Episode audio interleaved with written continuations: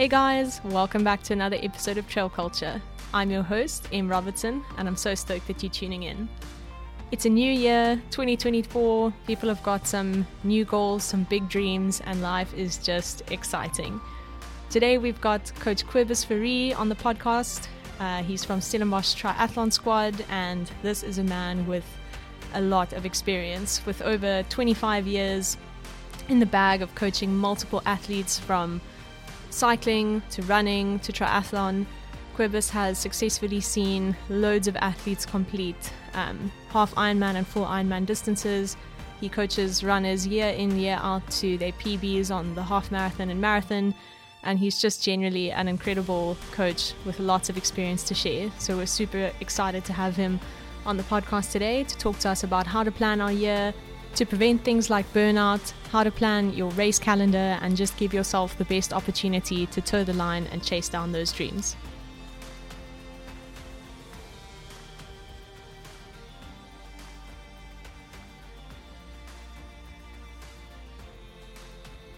Guys, welcome back to another episode of Trail Culture. Um, I'm so stoked to have Cobus Fourie on the podcast today. It's very strange for me to to call him that. I just know him as coach. Uh, this man has over 25 years of coaching experience under under his belt, as well as some very impressive race race titles and um, yeah, just experience. And he was my first coach, so I feel super honored to have him on the podcast today. I don't actually know if he knows he was my first coach. Oh, thanks. Um, yeah, he's been coaching runners and triathletes for almost 20 years and has represented South Africa at the World Duathlon Champs three times, as well as representing South Africa at the 70.3 World Champs. And Cobus has a long, successful sporting career. I cannot believe how many half marathons you've done. That is literally insane 150 probably more since. Yeah, I must actually update that. Um, that was when we started STS nine years ago. Oh my word! Okay, so in the last nine years, how many more marathons and half marathons? Close to 180 halves, Oh. and I think, if I'm not mistaken, close to about um, sure what 70. Yeah, about 70 full marathons. Oh my word! And and the half Ironmans. I mean, other than being on the sideline watching your athletes do them, how many of those? Uh, well, if you if you just take the 70.3 distance, um, Isla Ach, Mossel Bay was actually my 25th 70.3 event. No ways. Um, the full full ones I'm on eight. Um, missed out a few obviously in COVID and yes. just taking a break. Okay. But yeah, Oh. no, it's um, it's awesome. I really love it. Yeah, No. can't, can't, I'm not gonna stop soon. Yeah. This, so this. I mean, anybody. If if we're talking experience, I think you are one of the most experienced, if not the most triathlon experienced triathlon coach in South Africa. Um, you've got. No, Hey, you no, don't think so? you're wrong. There's Am there's I wrong? there's a lot of guys that's very much experienced and awesome at what they do. I don't think I'm alone. Okay. I think we've got a very healthy coaching body fraternity group in South Africa. Okay, of people who know what they're doing. Oh yes. Yeah. Oh yes. But um, in terms of yeah, just experience, achievements, working with people, working with athletes. Um, if you work with Coach Cobus, you know that you are in good hands. So welcome, Coach, and I hope that everyone enjoys the episode. And Coach, before we get into all the experience that you've got, I actually wanted to chat to you as Co- Cobus the athlete first, because I know that that influences a lot of what what you do, how you coach. Obviously, that plays a big role. And I actually don't even know this, but how how did you get into this sport? Ems, I'm actually, um, I was, well, I am very fortunate. My brother and my father was extremely, extremely good runners. And when I was seven year, seven years old, my, my brother used to, to run, and I used to cry because I couldn't run with him. And then my dad would drive behind him in the car, and when he turns around to to go back, he'll drop me off, and I'll do the last part, last part running and just hanging on for dear life till we That's get so home. cool. So that's where everything started it for me. I mean, I started running at the age of seven. Seven. Wow, Yeah. that is amazing. And after my second comrades, um, well, before comrades, uh, something I would not advise to anybody is um, get your knee injected with cortisone to do something like a comrades. Um, you learn quickly. You you're young and you naive, but I'll never ever in my life do something if I'm not hundred percent prepared for it. okay. And um, from there, I went to a bio in Paul. Uh, actually, got me into the pool. Say, listen, this is uh, it'll be good training for the knees, and Yes. cycling is is good for the knees. and that's pretty much where it all started. Um, Unreal. started swimming at uh, just o- over 20 years of age, so that was like a, a proper challenge Yeah. to, to learn to swim properly. now, some 20 odd years later, the swimming is I love it. Yeah. But yeah, and then I started in going into the sport in modern pentathlon, where you do a a thousand, or at that stage, if you're open category, you do a two thousand on the track.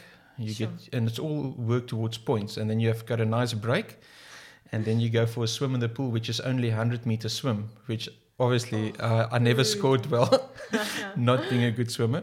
But yeah, and then from there, just progressed into duathlon, which is the winter form of triathlon. It's uh, Okay. it's a standard distance you say 10k run, 40k bike, and a 5k run. yeah. And then from there into your normal triathlons. Um, went did, did a few international um, races where I represent South Africa, which is really nice.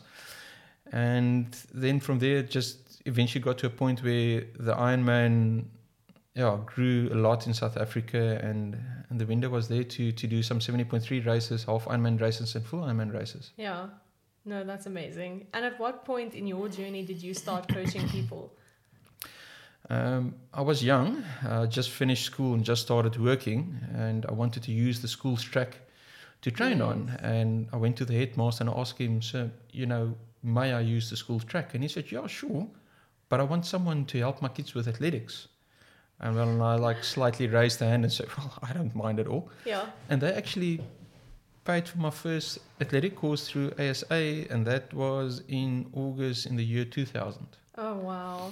and it, it- it's nice to work with kids and you know they want to do everything. They want to swim they want to cycle they want to run. Or not cycle that play play golf or Yes. soccer or cricket or Hockey, athletics. They want to do everything and that's a nice thing is you need to actually allow them to do whatever they want to and and just support them. And when they get to to a certain age you need to have the the talk with them like okay you know this is you're really good at this Yes. and now you need to choose between a winter and a or a summer and a winter sport, and then you still want to guide them. Um, yeah. But being fortunate working with kids it, it, it teach you a lot, a I lot of patience. Yes. Um, and as soon as mom and dad gets involved, it's easy. You can say, well, um, if you get involved, I'm not going to help your son or your daughter, which is not a nice thing to say, but it's the best for, for, for the kid and for his career in sports. Yeah. Just having that outside perspective. I think Yep. parents can be too close sometimes. Yep. And um, coach, you, I mean, you've been coaching now, it's 20, 24, 25 years. You, we've spoken a, a little bit about a lot of your results, but how, how do you stay inspired as a coach and an athlete? I think one thing that really strikes me with you is consistency. Rain or shine, whatever the case is, you show up for sessions. And I just knowing how motivation works, I'm like, how, what's, what's the secret? I think a passion for the sport and a love for what I'm doing, if it's either swimming, cycling, and running. I must admit, uh, swimming in the winter is not my favorite, although I love swimming, but yeah. oh, getting up in the mornings to go and do a swim. Yeah. But in any case, it's just, yeah, it's a love for the sport and it's Yeah. a healthy lifestyle. And that's the nice thing about the multi sport is you can always do something. Yes. You know, if you've got a niggle from running, you can still cycle or swim. If you've got a niggle from swimming, you can still cycle and run. Yeah. Uh, yeah, I think it's just a healthy lifestyle, and it's for me another thing that drives me a lot is to see how children reacts to parents doing sports and how Sure. they look up to their parents and want to do what they are doing. Yeah. That's that's just amazing. It just drives you to keep on going and do what you do and love what you do. yeah. No, that's amazing. Yeah. And coaching, motivation, that side. So you showing up for your own kind of training is one thing, but from the coach's perspective of you work with a lot of athletes and we're gonna get into what that looks like just now. But coaching motivation, I mean helping people reach their goals. I know you work with everybody from like an elite level down to somebody starting with their first triathlon or first uh, run, some very green athletes. And does that you stay motivated with that quite easily? Yeah, again, it's. I think it comes down to passion. Uh, there's there's nothing more scary than an athlete coming to you and starting off with a try to try program, um, and that program leads up to a six to a seven hundred swim, a twenty k bike, and a five k run, and they haven't even done that, and they come to you and say, "Do you think I can do do you think I can do a half Ironman? and then you go, yes, sure, you know, good training can get you there. And then the next question, and, and uh, what about full Ironman? and you go like, hey, easy now, Yeah. but yeah, you can do it. Yeah. And then a month down the line, you get a you get a call, coach. I've got a big dream. Oh, what's that? No, I want to go to Kona. Now, Kona, for you guys that oh. don't know, that's the the pinnacle of triathlon. That's the be all and end all. Is where everybody wants to be, and that's the world champs. That's in Hawaii, Kona. And then you go to your athlete. You know what? I think you can do it, but give me three years, please. You know, let's let's wo- let's. It, it's a process. It takes time. There's no shortcuts. Yeah. But let's work towards this. And if you can get the buy-in of your athlete and the commitment, and then they show you they'll do it in 18 months. Yo, that's crazy. Yeah, but it's, it's little things like that that motivates you, and that people that don't think they can do it, just get them to start believing themselves. Yeah. It's, Yeah. it's, That's a powerful thing. yeah, it's yeah, commitment, consistency, and passion. It's Yeah. it's got some some good stuff to have. And I think for you seeing the the type of athlete that you get, but like it, you, you, I'm sure you've worked with athletes who they want to do a half Ironman, but they've never ridden a bike properly, you know, in their life, or they swam at school, and that was, you know, five, ten years ago, and seeing that person transform as a as a person as well. Emily, uh, not not just young young people. I've I've had the privilege of working with two 50 year olds. Oh, wow. Bucket list. Uh, We can run, but we can't swim from the one side of the pool to the other side. Um, and just to show you our commitment, um, we've already entered for Ironman. I don't have a bicycle. Um, got a pair of running shoes, so I can run. But yeah, again, that commitment to to what they want to do, I think, comes through from from the running. But again, getting that that athletes to do their first sprint triathlon, their Yeah. first standard, their first half, and when they go over the line at at a full Ironman event, it's priceless. You get so emotional, Yeah. and then just for just for the fun of it, they actually did the, all three races in South Africa that year. They did the East London seventy point three. Uh, the full Ironman in March that year, and in June they did the 70.3 Durban. And just because they came two weeks after that, they did Comrades. Oh my word. But yeah, that- Yeah. like I said, g- getting them to finish, it's Yeah. priceless. No, nobody can take away that feeling of accomplishment Yeah. for me as a coach. And I think if you ask the athlete as well, that memory will stay with him for forever and ever. Yeah. And I think there's so much about sport that um, like flows into the rest of your life, and that belief that comes as you learn to do hard things or do new things. Uh, yeah, there's other areas of your life where I think things start to fall into place and change just because your whole, not only physically you've changed, but emotionally you've pushed through some tough stuff. You've done things. You've pitched up for swimming in winter. You've done all the the steps. Uh, you f- fell off your bike because you don't uncleat at the robot. uh, yeah. I've I've seen some some some good cyclists do that as well. Ask me, I've done it a few Uh, times. yeah, I was like, I'm trying to think if you ever saw me do that. I can't remember. Luckily not. Um, and coach, I'm, I'm, I'm like trying to. We're gonna jump around a little bit now, not a problem.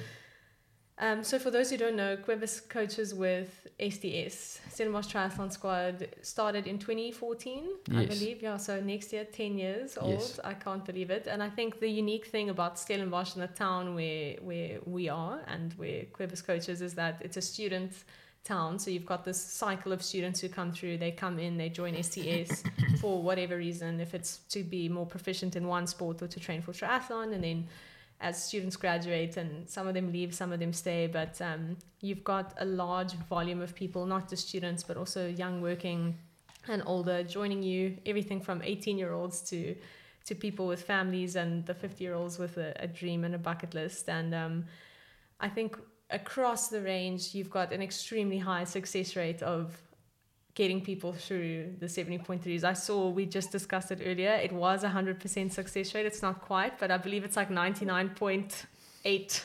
Yeah, I would almost go eight five nine. Eight five, okay. of of getting them through, and I mean, getting all of those athletes over the line. Different different ranges, different places in their life. I mean, what is how does that how does that work year in year out of that success rate? Again, I think it it comes down to investing in your athlete and get your athlete to to trust in you I don't want to say 100%, I want to say 200%.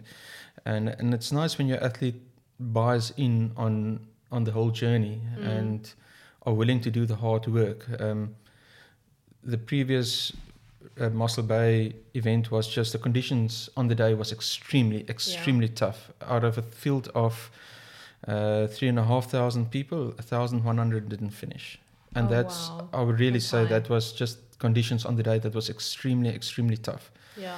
This year, out of a field of two and a half thousand, about seven hundred. Obviously, those includes numbers that people that didn't start and didn't finish, obviously. But again, um, it's it's getting the athletes to buy in and and commit and um, just follow the program as best as you can and adapt the program so that it works to their lifestyles. Yeah. Um, yeah, I, I don't think I've ever had an athlete where I really needed. Well, let me rephrase. I had an athlete this year where, with a month ago, I told her, um, "I think you must withdraw from Mossel Bay because you're not you're not getting enough cycling in." Yeah. And she said, "Sorry, coach, but I can't I can't withdraw. I'm not going to get anything back." And I said, "Well, my goal then." The next month you're gonna cycle till it comes out your ears, and Yeah. I was very fortunate. Fortunate she was my last ath- athlete to finish at Mossel Bay Yeah. and I was there when she finished. She did uh, seven hours and I think fifty-seven minutes, which is a long Yo, day, but That's a long day. Yeah.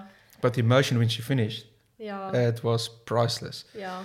And the messages afterwards of um, I was touched. I didn't realize, but her mom actually messaged me afterwards saying, "Thank you very much for acknowledging the people at the back, not just the people that wins." Sure.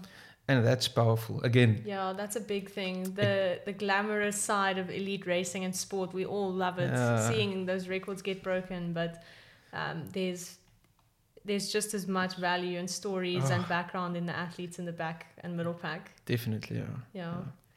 And uh, Cobus, I think um, you guys have. So I know you coach alongside Vicky Merwe, who is now I don't know how to say Vicky's new surname. Botha. Botha. That's good. Um, and you guys, that we spoke about the volume now, and I know it feels so strange for me sitting here also coaching and talking to like the coach in my mind or like my coach, but how do you manage with all the athletes you've got? You've got a combination of so there's there's I mean, I think last time I checked, STS had 16 sessions a week of swimming, cycling, running, gym. And then on top of that, you've got some athletes are on online, some of them join for in-person sessions, and it's one I could never know how you literally would remember what exam I was writing that week. Uh, out of there's just so many people, and you would ask me, "Good luck with this exam," or and I was like, "How do you remember that?" But managing all of them um, and the difference between having eyes on the athlete or not. So that's kind of what I want to get into now. So Um, How do you keep ach, track? Yeah, the, the thing is, um, sometimes there's so many people now I can't remember all their names. Uh, but it's important to acknowledge every person that's at training, even if you just say hello. Um, yeah, and I'll, I'll try my best just to remember a name or to remember something about a specific athlete. mm, Um, we, we've encouraging this year. We were very fortunate. We had two interns from sports science, nice. and I think um, in the beginning it was daunting for them, but just seeing them grow and you know asking them just to learn one name a week and, Yeah. and at you know a session and just say hello to that guy. And if you if you, if you miss that person by the you know the next session is asking, hey, where were you? Yeah, Uh, with the online athletes, the funny thing is the further they are away from me, the more I talk with them or the more I want to see them. Uh, and, then obviously the one-on-one sessions is also even if you if you take a program, a personalized program, and you join the, the group session, you you'll quickly get a look if you're not keeping to your program. and, Yes. and, and and I might even ask every now and again, Emily, you know, I can see you pushing. How are you feeling? Yeah, So it's it's it's a it's a combined effort from all the coaches. I think at Stellenbosch Triathlon Squad. Uh, we try to be present. We try to focus and stay in the moment when when we do group coaching. yeah, Um, cycling a little bit more difficult. Um, with the running, it's easy because you you can look at the guys, you can see their facial expressions.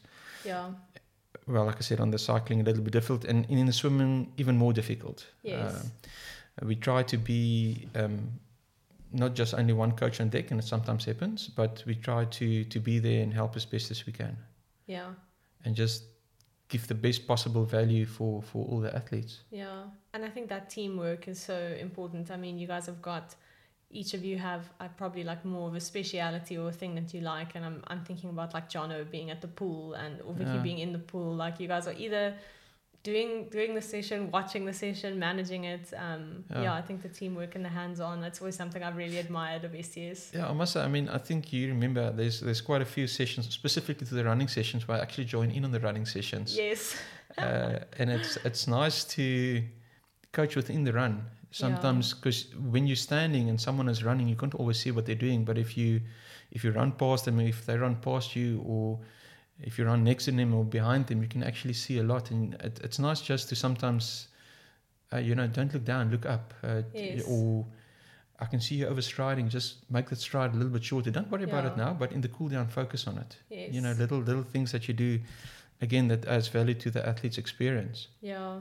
um, for, for me as a one of the older guys in the group it's always nice to when we're doing repeats either for but whatever distance repeats we do is that second last one. Oh, oh and then you just give the, the youngsters a run for their money. yeah because they don't expect it in the second last one they're waiting for the last one and then the last one Cobus just relax oh my word. but it's again yeah that we'll get to that as well but it's having fun you need to have fun Yeah, yeah, yeah. And we're going to talk a little bit about athlete planning and programming and Mm. burnout. I think we mentioned the kids wanting to do everything, uh, and some of us never uh, stop with that. It's like we we just want to do everything the whole time as well. Mm, I remember mm. struggling to focus on one thing at a time. Um, and in terms of eyes on your athletes, coach, do you like do you feel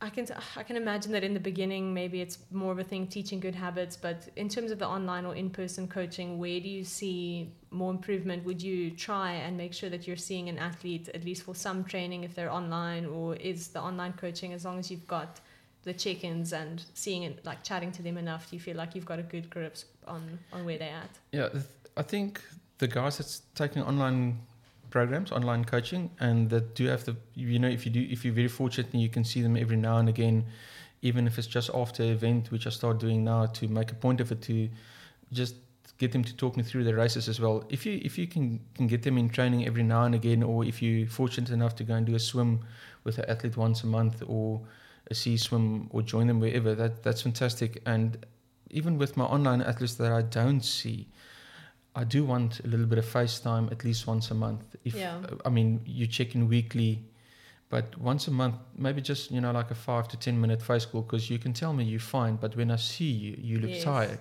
Yes. and then then the question come, are you really okay? I mean the Mm. stats doesn't show show that you that you're tired and fatigued, but I can see you're tired up, yeah. and um, yeah, sometimes getting the athlete to to give you that feedback and say, listen, um, I've maybe I've didn't sleep well, or I'm a little bit at work, or whatever the case is, and you actually need to factor that into training. Um, you need to have the holistic approach and and look at the athlete, not just not the whole person, just not the athlete and and what they're doing. So yeah, eyes on for me is not just eyes on looking at someone Mm. but it's also keeping close tabs on them on how they feel how they how they how they look if you can even just like i said do a little bit of facetime with them Yeah. And just I can imagine, yeah, or getting to know an athlete, you start to learn their patterns, their routines, what stresses them out outside of the sport. Like Mm, training is mm. one stress in itself, and then when to tell them. Like I think you've got some athletes if they miss a session, they try catch up, they freak out, and you need a well-timed whoa from your coach. Uh, and then other athletes being like, listen, like that that athlete you had, you need to sit on the bike for the next month until it comes out of your ears. It's like learning when to push and when to hold back. Mm. Yeah. definitely there's definitely a time and a place and sometimes you need to little bit you need to show a little bit of tough love like yeah. like chantel my gorgeous wife i mean she's out of 25 half ironman she only missed one Wow. amazing. But in any case, she will quickly tell you, I love all my athletes extremely much, or Yeah.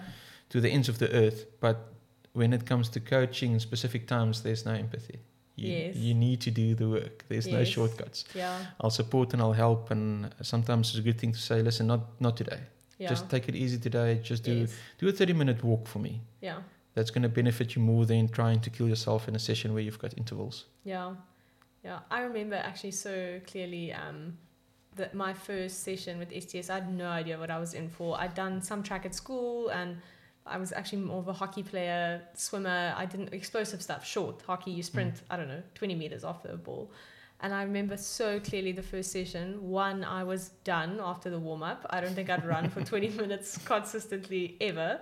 And then we did these hill repeats there just next to the cricket oh. field. I don't know if you remember this. And, oh, yes. Uh, we did, I think the set was like, we're going to do three sets of three. Uh, and you run, it's a hard, like a two minute hill. And then you jog back down to the start. And I, I'm very competitive and I went out like a bat out of hell. And after the second one, I lay next to the, the where the start line was and I was, couldn't get my breath. And I remember so clearly you came over and you introduced yourself and then you said, um, we had a long chat, but I didn't do the rest of the session. I literally almost passed out after two hill reps.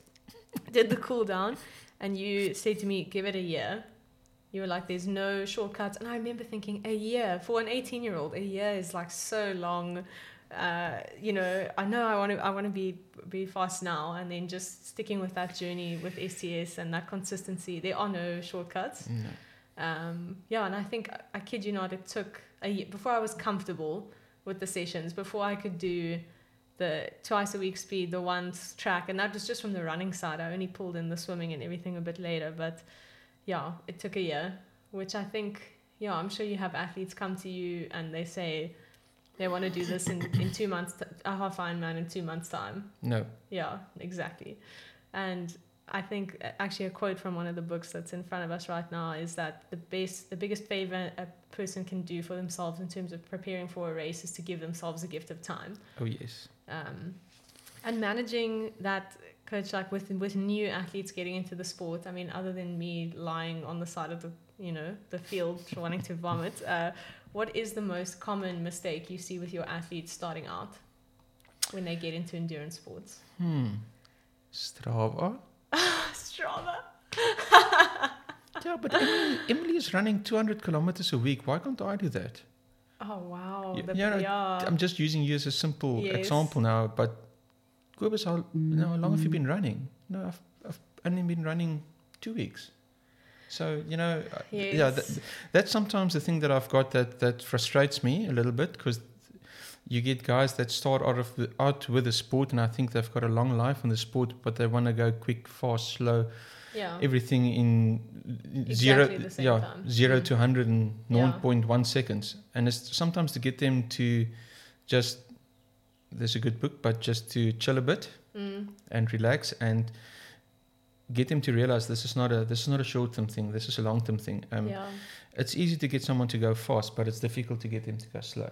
Yes. And a, and a nice example that I use for my youngsters is, um, specifically when it comes to, to running, is I compare them to a turbo, like yes. you use in cars. If you take your time and you put that thing together and you talk all the screws and bolts and nuts, and eventually when you want to use it, it's going to give you this amazing performance and you're going to yeah. exceed your wildest expectations. But if you if you don't take the time to make sure that everything is tight and fast and and, and working hundred percent, as soon as you start using that turbo, yeah. you're going to blow it. Yeah. And that's exactly when it comes down to training. I think um, to get the guys to go slow and build a nice base and and and um, again mm-hmm. get themselves fit to yeah give themselves the opportunity and time to do good at something. Yeah. Yeah but yeah, and then I've actually one of the podcasts I like to listen to podcasts. There was a, a very clever, I think it's a doctorate that uh, um, explained the principle of dose, mm. and that's the right right amount or the right dose for each individual athlete. Yes. Where something might work for you, but it's never going to work for the next athlete. So you need yeah. to find the right dose for every for every specific athlete. And his his example that he used is, you've got a headache. Yes. You're going to take two Panados. Do you think it'll work? Yeah. Yeah.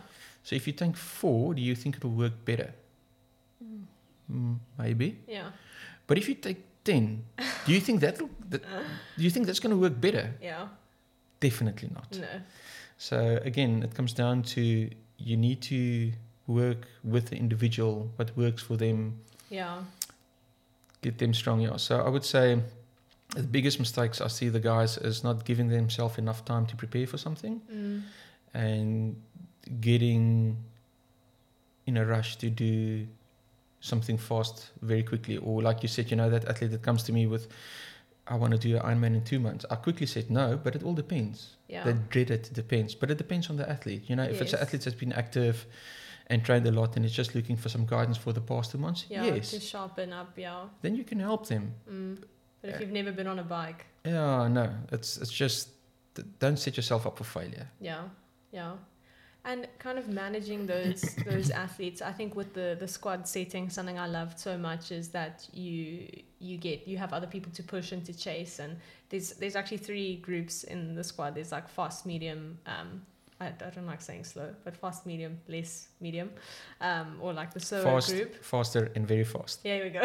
And I remember so clearly for so long, I was like back of the medium group, and then you get to the front of the medium group, and I had this like dream, like I want to run with the fast with the fast guys. And I remember you saying to me, "But Emily, but why? Why do you want to run with the fast guys?" And then you you don't like you've got. I remember you telling me once, 12 400s is a long time. Rather like finish your session, have the even splits and and also the fast group changes depending who pitches on the day. It could be like Niku and Francois, and then that fast group is just Super fast. super fast, yeah. Or it's um, yeah, you join the fast group, but it's within reason. And I think you getting me to not compare myself, so to use the squad as a motivation in a healthy way, as opposed to don't be in competition with someone who's in a different training phase, has a different goal. Um, yeah, and uh, managing that with athletes, do you find yourself kind of reminding people of that quite often? Yes, there's. The, I mean, I've I've done sessions where it's individuals that doesn't take a program, but you can see, like they're struggling today, and when you walk up to them and say, "Hey, hey, Mm, how are you feeling?" yeah, and you know, I can see you pushing hard, and then you quickly get, "Yeah, but I was sick for a week," or and then it's, "Hey, take it easy. Don't Yeah. be so hard on yourself." And it's exactly what you're saying there. That all depends who's at the session. Um, if just Cobus is at the session, it's going to be his session. But yeah, it, it sometimes that's that's where it comes with the eyes on as well. Is that you can see when an athlete is. mm, I mean, I knew what, you, or I know what a certain individual can run if you've if you've been there consistently, and all of a Yeah. sudden you see that person is not there where he's supposed to be. It's just to step in and say, "Hey, take it easy today. You- Yeah. You, might be a bit tired. The long, you know, it was a long day, whatever the case may be. But yeah, just get the guy to, you know, just take it easy. Next time, next week we can go hard again. yeah. You can just look after yourself today so that you can show up uh, Mm, tomorrow or the next week. And For, so for example, I know something we've spoken about. I mean, 150 half marathons before things got updated is probably closer to 180 or more now.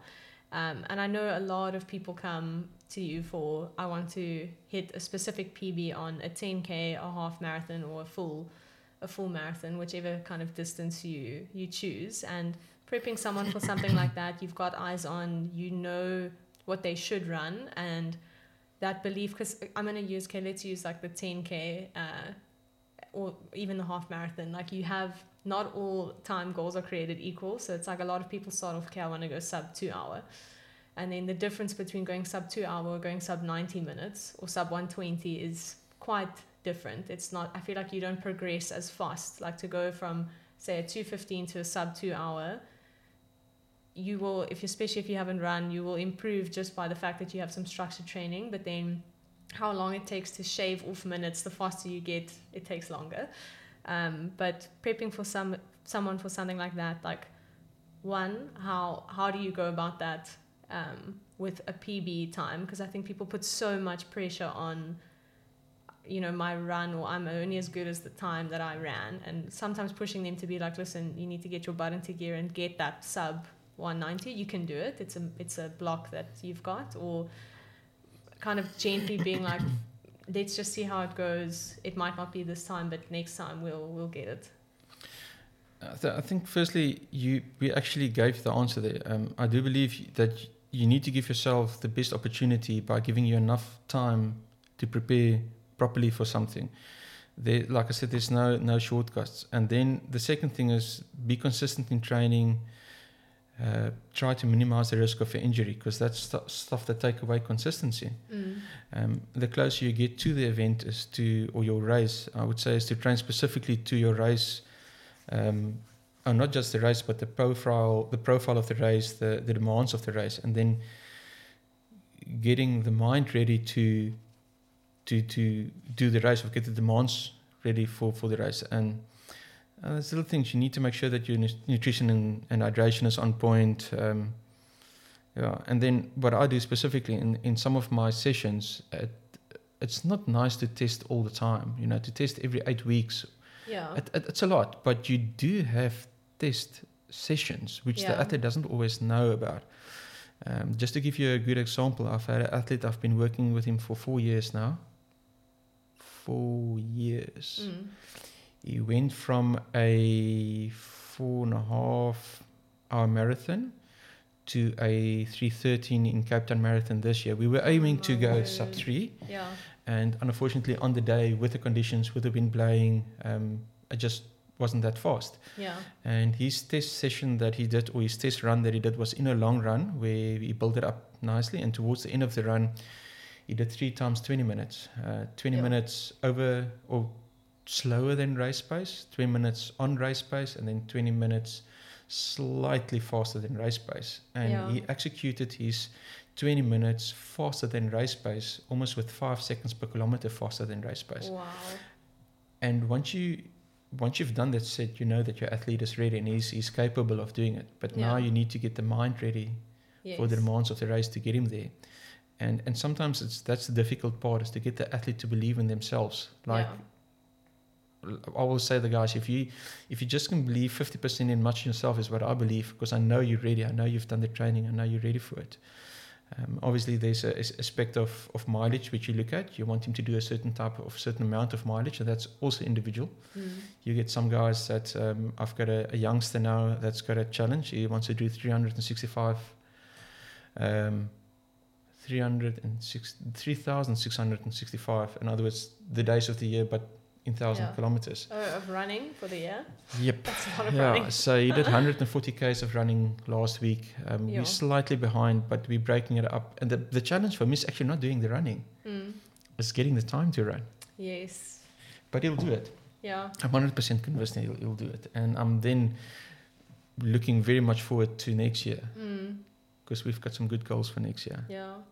That's so cool for me. That's a different goal. I haven't heard of something like that. And I know people come to you with dreams of like they follow the kind of classic my my first this, my first that, progressing. Okay, then time goals, then like category places, and then something like Kona maybe. But having, I mean, you must have athletes come to you with all sorts of crazy stuff that keeps things fun. Yeah, yeah, yeah. No. And like I said, if you're not if you're not going to enjoy what you're doing, if you don't love what you're doing, then it becomes difficult. Yeah. And the- I mean, on the enjoyment side of stuff, um, coach, we're going to kind of talk a little bit about about burnout, but making sure that it is still fun, that your athletes having fun. I think as sometimes as athletes start with something and then uh, raw talent or, is discovered or they're actually much better than they thought they would be or whatever the case is and then it becomes more serious sometimes it's like okay but now i'm going to go for for this time or i want to win I want a um, podium. i want a podium or whatever the case is and do you see do you feel like people lose that spark or how do you keep them being like remember why you love this sport Yeah, you need to find your why, mm. and sometimes you you need to tell your athlete, hey, listen, it's. Um, I've I've had some working athletes that's doing phenomenal stuff in their sport, and you constantly need to remind them, hey, it's not your sport that's paying your bills. it's your work, yeah and just remember, your sport is your happy place. yes And if it's not making you happy, then we need to sit and we need to reassess because then something's wrong. Um, obviously, there's guys that's extremely competitive, um, yeah and that that that competitiveness is is very close for me because at the end of the day, my athletes' results are all my results. yeah Uh, Sure. um, if they podium, that's my podium. Um, Mm. If their failure is my failure. So again, it's, it's it's a difficult one, but it's finding new ways every time to just incorporate a little bit of fun and just sometimes enjoy it, and sometimes tell them, hey. Um, it's lucky to tell the girls, hey, take a week off, go for a peri and a mini, and get your hair done, and yeah grab your girlfriends and go for a glass of wine and just Yeah. enjoy it. Just you know, just don't think about training for for, For a week. Yeah. and just sometimes you know when they get back from the week, you can see like, no, ah, okay, they they they find their love for it again because they're missing it so much. Yes. But it's difficult and it's unique. It's every person's got their own. Oh, their own little bit of joy that they're getting. Yeah. Sometimes it's just from from distressing from work or just getting out there in nature and Yeah. enjoying the trail and just looking at the mountain how beautiful it is. Yeah. It's uh, yeah, like I said, sometimes you need to remind the guys that this is the reason why you do this. Yes. And um, normally before event, I don't like to put pressure on my athletes. So my final order request is to go and have fun. Yeah. Just enjoy it. Enjoy the moment. Just sometimes you know when you're going like flat box, just Mm. take ten seconds to look to the side and, and, and look around. Yeah.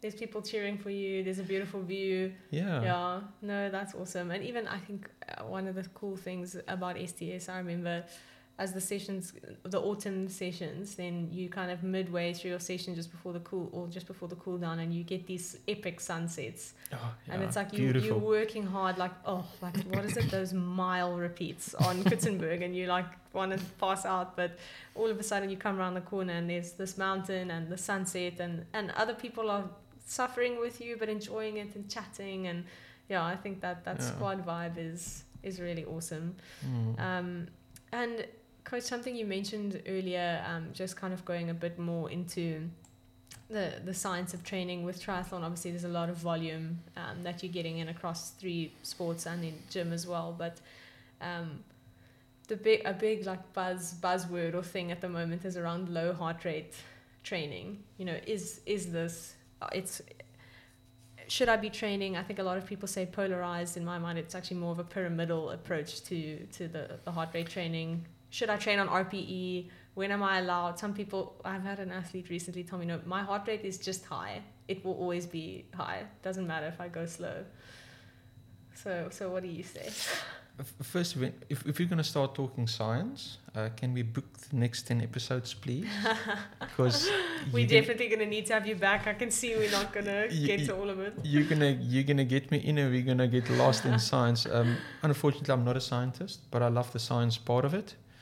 Uh, when it comes to specific now, like you know, there's there's new models that comes out every day. There's now Mm. hourglass model, which is actually very interesting. I don't know if you heard about it.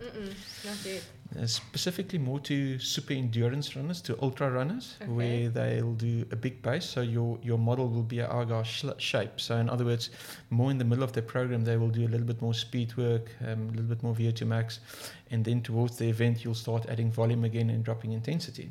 And where it actually works great Okay. for a specific individual. Yes. It's not, it's not, it doesn't work for everybody. But again, Yeah. um, so I quite I follow quite a few scientists, and if if you if you're going to mention them, there's like hundreds of them, and they all do have valid points, and, and it's nice and nice to listen to them and actually form your own opinion. And uh, if it Mm. works for you, if it worked, then you've learned something. If it doesn't, then move on and and and, Yeah. and do something else. So for me, it's very important to to try to stay on top of science as best as I can by reading as much as I can, which I still feel I'm not doing enough Yeah. you always want to read. Uh, I don't. I'm not a big TV person, so whenever Chantal watch a movie, I'll sit next to her with a book. Nice. Um, yeah, so I do a bit of t- uh, metabolic testing at the sports science lab, Mm. physiology lab, and, Yeah. it, and it's nice to get the guys in there. Specifically, if it's the guys that's more serious, they want to do it. Yeah. They want to see how hard they can push and what the numbers says and what the physiology say that you're supposed to be able to do or not to do. Um, I'm fortunate I can use INSCYD testing. Um, I'm a Mm. bit lazy with that, but that's also very very interesting. That's where your you can get a reading on your VLA max, your fat max, um, Mm. how it correlates, what you can do better to get the one better, what you can do to the other one get better. Um, Yeah. FTP is not everything. Yes. Definitely. Um, lactic threshold is not everything, but it's it's good to have a combination of everything. So coming down to heart rate, specifically heart rate, I do love heart rate training. Um, I've been with a, a specific brand yeah. that's very heart based. Um, and that's the Polar product. They they always believed in their their units is heart rate number one, and then tech later, where some Mm. different brands has got more tech than heart rate. Uh, so going into into heart rate training, I do believe that if you go over a certain amount of heart rate, that physiologically, it just you're not getting you're not gaining the benefits Yeah. of the training that you want to do. And again, if you only look at heart rate, there's so many things that influence it. Mm. Um, what you eat, what you drink, what you sleep, how much you sleep. Do you get good sleep, bad sleep? Yeah. Um, stresses at work, in your private life. Yeah. We've got a flood, you're stuck in your house, you can't go out. All the little things that actually can influence it. So there's, I would say, heart rate and a good RPE scale is for me a Mhm. very good indication of effort. Yeah. you do occasionally get the persons that or the, the individuals that um, just can't get the heart rate up and then i'll ask them listen don't don't stress about it Mm. but just you know keep it at a R- rpe scale and and don't force it or it's Yeah. just, just one of those days like i said where today you pitch and the legs is not there there's no point in trying to kill yourself on an interval session just go rather do a half an hour easy run for me Yeah. so in general with interval work i prefer time over distance Okay. you know, keeping paces to certain amounts of time because Yes. If you only listen to heart rate and if you only look at heart rate, then you m- might miss out on cer- certain adaptations that you can gain from it. Mm. Um, for your long rides and your long runs and your recovery runs, I prefer heart rate 200%, just listening to your body. Yeah. Seeing where it's at, where Yep. the system's at. Yeah. Yep. And even if I can use myself as example there, I did Cape Town Marathon. Unfortunately, I didn't finish. I was lucky enough to get a ham- hamstring strain and I decided on 21 k's it's Oh. it's safer to to stop here and, and think about tomorrow. Yeah. Sure. I did another race after that, got hurt again. Mhm. Um, did Mossel Bay and your ambitions of Mossel Bay racing or doing good time went from a good time just to finish and have fun. Okay. And I did have fun. It was a tough race, but I still enjoyed it immensely. Seeing all my athletes finish was amazing. And I only started running last week. Um, now, I mean, I can. I mean, you know, I can run pretty fast. Yes. I'm not this, this. I'm not tall and I'm not. Don't have long legs, but these legs can move. No, they can. You can To- gas all of us. Always that last 400 in January. just to give you an idea, so I've been running from last week on Monday, half an hour uh, today at nine kilometers an hour. That's a pace of 6:40 per kilometer, Mm. which four minutes running, one minute walking. So taking it very easy, building it up. This week Yeah. will be 40 minutes, Yeah. and next week I'll move into a nine-minute run, into a one-minute walk, and once I've progressed through there, and this is all keeping heart rate extremely low because that's the Yeah. point. And obviously this time of the year doing a little bit of base work, Yeah. and then from there I'll progress into some some other sessions with a little bit more speed. Um, Mm. But there's, like I said, again, it comes down to there's no shortcuts. Yeah. No, and it's nice to hear the coaches doing and the high a high level athlete a six forty pace. I know some people go, how like how, six and a half minutes a k is so slow, and I'm I'm like, it's, but look at it. I don't Mm. like comparing athlete us to other athletes, but I'm like, look at what the pros are doing, especially if that's your your goal. You know, I want to go pro. It's like. I don't. I haven't met someone yet with superior physiology to everyone else where they can keep it easy Nope. at three and a half minutes a k at race pace. You know, and I Mm. think it isn't always glamorous. The sessions aren't that that session that you spoke about now of the where I think the twenty minute the three twenty minutes at sub race pace, race pace just above. You know, you have to work up to those things. Yep. If you put someone through that first session, they'll get injured, yeah, 100% guaranteed. yeah. Yeah, and I think looking, it's good to have the heart rate in combination with other things. Yes. And the longer you get to know an athlete, or if they go through something, uh, you get to f- see, okay, mm, I, I see you can actually push here. This is, Yeah, and Yeah. another another mistake that some of my athletes make is then uh, made is that when they do intervals, they push their watches for the interval session. And when I see that for the first time, the next one, you know, I'll immediately contact them and say, "Listen, please don't don't don't stop your watch. Just lap your button because that's something that we look at. yes, that Some- cardiac drift, Yeah, that recovery. Yeah, and that recovery because you're going to do the session at a at a next stage. Maybe this time you did 10 400s, next time you're going to do 16, but I'm going to look at the first first 10 Yes. And I want to see, you know, does that heart rate recover faster in the first 30 seconds or first minute of your of your your your recovery period? yeah, And that's also a good indication of improvement. Although you pitch up on that day and you're like running five seconds per kilometer slower, Yes. So You're recovering better. you're recovering yeah. better. Yeah. No, that's cool. Yeah, so heart rate is it's, it's uh, to me it's very important, and like I said, especially now with COVID, and the guys that got ill, like I'm I'm extremely pro health. I mean, if you if you're gonna tell me Yes. you've got a cough or a sniff or a tummy, I'm gonna ask you to please do not train. I had the Mm. I had a situation when one, where one of my elite athletes um, had a tummy bug a week before SA um, triathlon champs. We thought nothing about it. Um, yeah. Monitored resting heart rate everything was perfect nothing funny and she did the race and she actually did very well and just before i would say i think about 500 500 meters before the before the line she collapsed Mm. um, so the tummy bug was a viral infection Yeah. and that's so so dangerous to do something if you've got a viral infection so she eventually got myocarditis okay. which is Oh. inflammation of the heart muscle.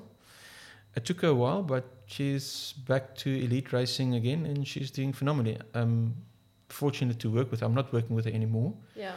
but uh, just to s- still keep track and following her and see what she's doing. It's amazing Yeah. to know where it all started. Yeah, no, that's amazing. And I think keeping that bigger picture in mind, what you said now about Cape Town Trail Marathon is like you chose to stop now to keep uh, the future in mind. That's Yeah. that's always important. Yeah. And coach, I, this is actually something I wanted us to to focus on a lot more. And I know we we're gonna run out of time, but um, this is gonna be our we're gonna have to have you back. I told you I like to talk to, about stuff that I love.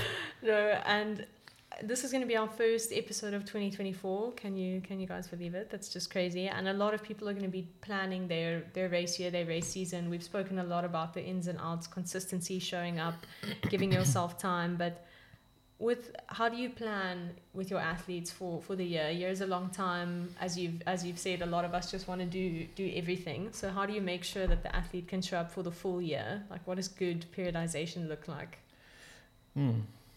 Interesting question. Uh, again, it, the dreaded depends. Um, depends on the athlete. I mean, if you've got an athlete that's just approaching you for, for coaching and you're starting off with that athlete, it's difficult to to know what volume they've done. You want to use certain software to see if you can get a history of the athlete and what they've done. Mm. Um, and then obviously the goals for the year. Um, again, my 150 year old, um, I want to kill him, but in 10 months, 10 months, he did nine full marathons, including three ultras. He did two oceans, Om Die Dam and Comrades. oh wow Um, and that was just too much. But again, we got him through the year without injury, which I think I, I need a medal for. But again, Yes, you it, do. so a- again, that's just something different. But if it's an older athlete that's been with me for a while, and he's seen some of the races where he really got like good success or he did very well, then it's lucky to sit with the guys and say, okay, for next year, what's going to be your main your main goals? yeah And it's going to be X, Y, and Z, and that's going to be A races, and that's going to be our focus for the year. Uh, for athletes that's been with me a while, I I get um, I well I like to death by Excel. So I would go and uh, see what the, the previous year, the previous two years volume was. I'm lifting the volume out yearly yeah and breaking it into weeks, and to, to make sure that you you don't go from one year to the next year without with you know increasing too much because then you're putting your athlete at risk again of getting an injury, and, Yeah. and you need to prevent that as best as best as you can. But by doing that, you're going to keep your athlete more consistent. Um, and then obviously there's your, your smaller races that you need to, to do to keep him interested into, uh, the, and in any case to, to get them to stay positive and stay motivated towards their A races. yeah Um, I like to work backwards, so I'll, I'll um, get the A race for next year or the A races for next year and start working backwards from there.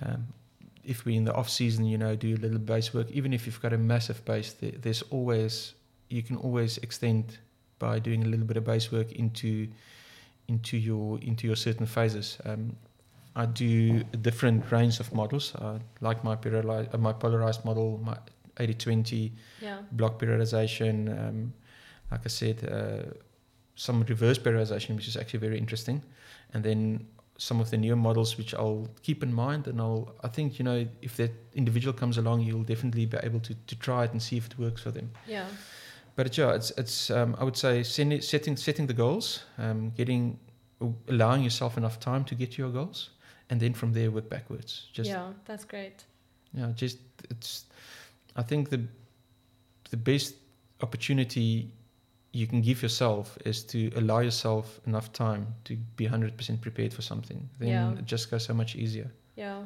good for consistency, Yeah. good for confidence. Yeah, I hope that answers answers your question. If No, it does. I think working working back, and I like that. Um, I mean, you say you plan your year, and then you say which which races are the focus. Because I think sometimes when you build up to only one thing, um, I've seen it this year. I, I almost want to say that's my mistake that I've made is sometimes I um, I don't want my athletes to race too much. They um, but then they only choose say one A race, and then you get the stomach bug.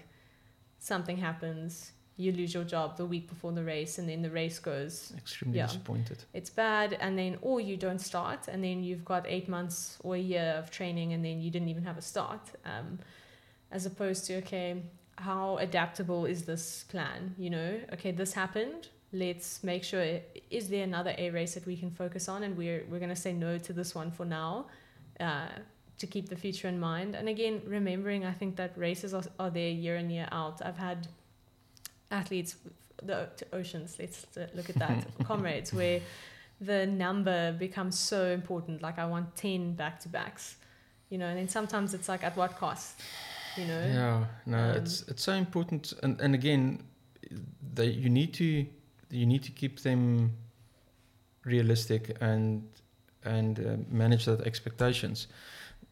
Specifically, even if you look at like a UTCT, yes I mean, I remember the one year where Ryan Sandes just got to a point where he realized that today is not the day to finish, and he actually Yeah. DNF'd. And some of the other athletes saw him and thought, no, they're going to go on, and they eventually might miss the cutoff, which is heartbreaking. But I mean, yeah yeah, it's it's you need to have something to keep the guys motivated. For us right, athletes doing the winter, it's it's a little bit challenging. yeah But then you you focus on your half marathon times or um, you know, getting that goal for a half marathon is sometimes the focus of this next training block. yeah Um, oh, so it's it's challenging, especially like like I said, you you do want to, you need to keep it positive, you need to keep it fun, you need to keep it interactive.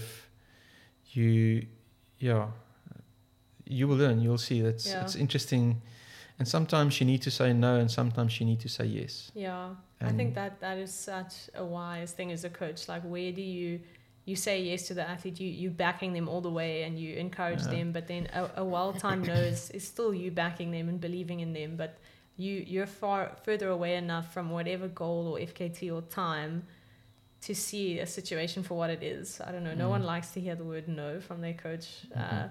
But i think that's there's a lot of wisdom in i'm saying no now to either keep you in it or keep it fun or keep the future in mind i think Yes. that's really what I've taken Yeah. from chatting with you. Coach, last final question. I know, uh, so this is always a fun question that we ask uh, because it's more trail trail mm. athletes, but it's it's what is your favorite trail and why? And I know you always used to know when I snuck mountain sessions in before speed work because I didn't have legs to do speed following week. But I know you know some of the trails in the area. So what is your favorite trail and why?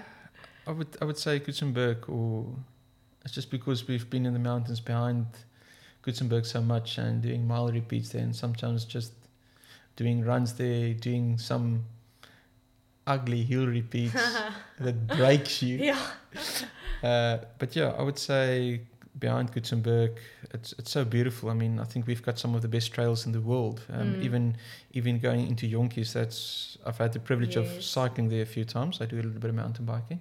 yeah, And then um, some of the trail runners that cycle with you, they say, "Yeah, you must also you must actually come and run up here." So I I, do it. believe that would be interesting. yeah. Yeah, We'll But go for a I would say soon. I would say Coetzenburg. Yeah, I actually want to steady shakeout. I need to. Yes, uh, I, yes. I, I told Doctor, I told Sean Chandra that I, I just need to come and you do see come and join it. Yeah, just Yeah. join it. Just go and have fun. You're gonna see all your athletes sneaking in extra sessions Oh, there. I don't want to know about it. Coach, thank you for your time. We're gonna have you. to have you back. There's so much still. Uh, we we need to pick your brain on the science, speed work. We need to get Vicky in here and talk to the STS Yeah. coaches. But yeah, thank you for for joining us, Yeah, and we look forward to having you back. Oh, thank you very much for having me. Really exciting. Um, looking, I would wait for the next invite. Oh, I'd awesome. Gladly come back. Lekker. Thanks, coach.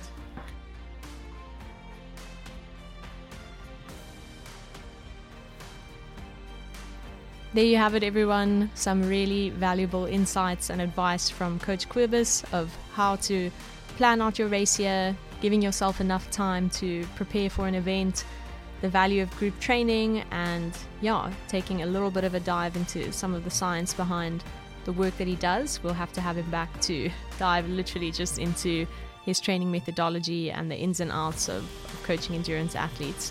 Hope you guys enjoy the episode, and we will see you back here next week for our next one.